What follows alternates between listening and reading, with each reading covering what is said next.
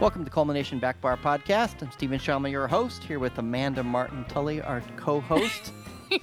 Almost perfect that time. Almost perfect. Just a little bit of hesitation. Uh. All right. Well, I wanted to get it right.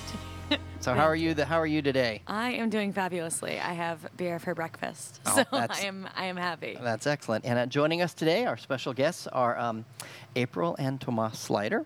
Good morning. We are delighted you guys are here. And so we've got a really fun special uh, topic today. We're going to talk about Deutschland Down Under Berliner Weiss, which is a really cool name, really cool beer, because we have a beer at OBF, and OBF is short for Oregon Brewers Festival. Uh, so talk to us about this beer, Tomas. So it's a Berliner Weiss base, um, wheat forward in the grist bill. Uh, we we departed from traditional style, which would be just a, a, a wheat sour beer. Um, uh, it's, it's originated in Germany. Uh, it's, it's not a particularly complex beer. It's uh, a lactic sourness, uh, very dry, very tart. Historically, it was served with a little bit of syrup, woodruff syrup or uh, raspberry syrup. Um, We departed from style as we typically do here at Culmination, and um, we added hundreds of pounds of fresh pureed kiwis.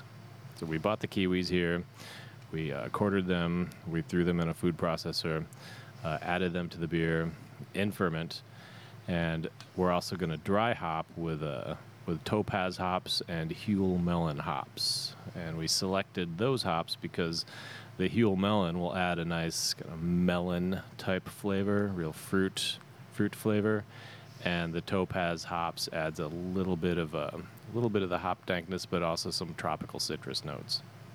So you made a Kiwi Berliner Weiss. Basically, That sounds amazing. How long did it take you to puree all those kiwis? it took a long time. Took a long time to peel those puppies. I was thinking that I was like, oh God, you gotta peel them, and then you gotta No, we cut them, and didn't. then you gotta. we didn't peel them. I, th- I swear I was hearing your peel. Well, no, you and Devin were cutting them up. Yeah. Okay. Still. It takes, No, we wanted all the funk that stays in the Okay. skin. Oh. Okay. And uh, it's almost ready. How's it tasting so far? It tastes good. I bet it's amazing. I'm really looking forward to I'm it. excited. we need some Aussies here and New Zealanders to try it. Yeah, some real kiwis. Yes. See if we get John Lovegrove to try a kiwi beer. Yeah. Ki- that- that- that's their nick. For those that don't know, New- people that live in New Zealand, their nickname is that they are kiwis, or people from New Zealand, New Zealanders. So, so this is uh, coming up on the 29th. Um, OBF, Oregon Brewers Festival. And last year we started brewing here in May. Of course, the deadline for OBF was in January, so we didn't even sure when we'd be brewing. So the first year possible that we're able to be in OBF, we are.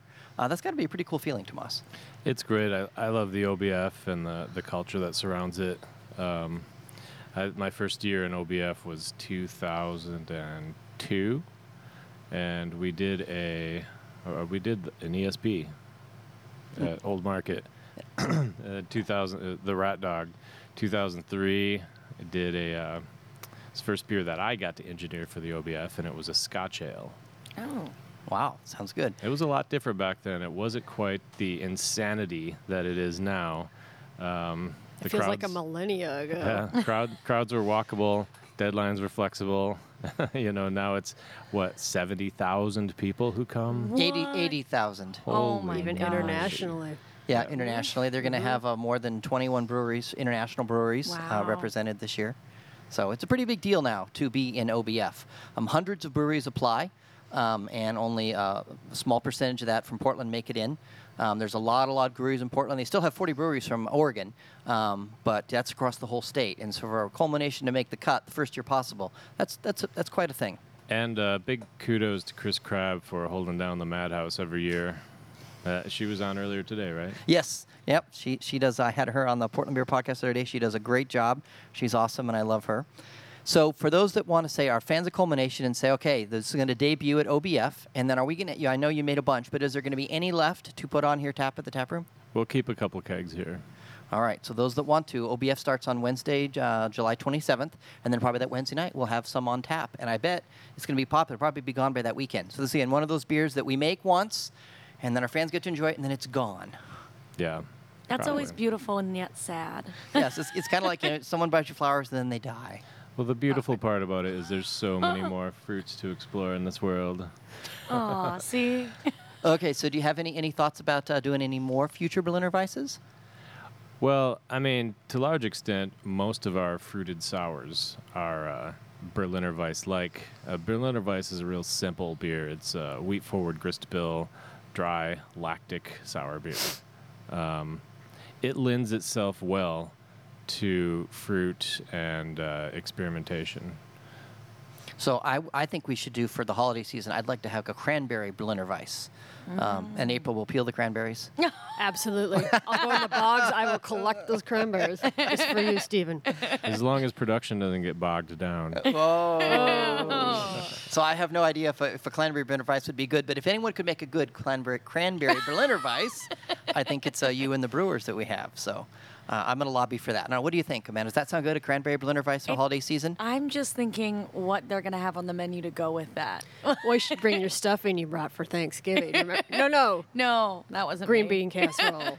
I didn't even make that. The nice people at Whole Foods did. yeah, maybe Because maybe, I ruined mine.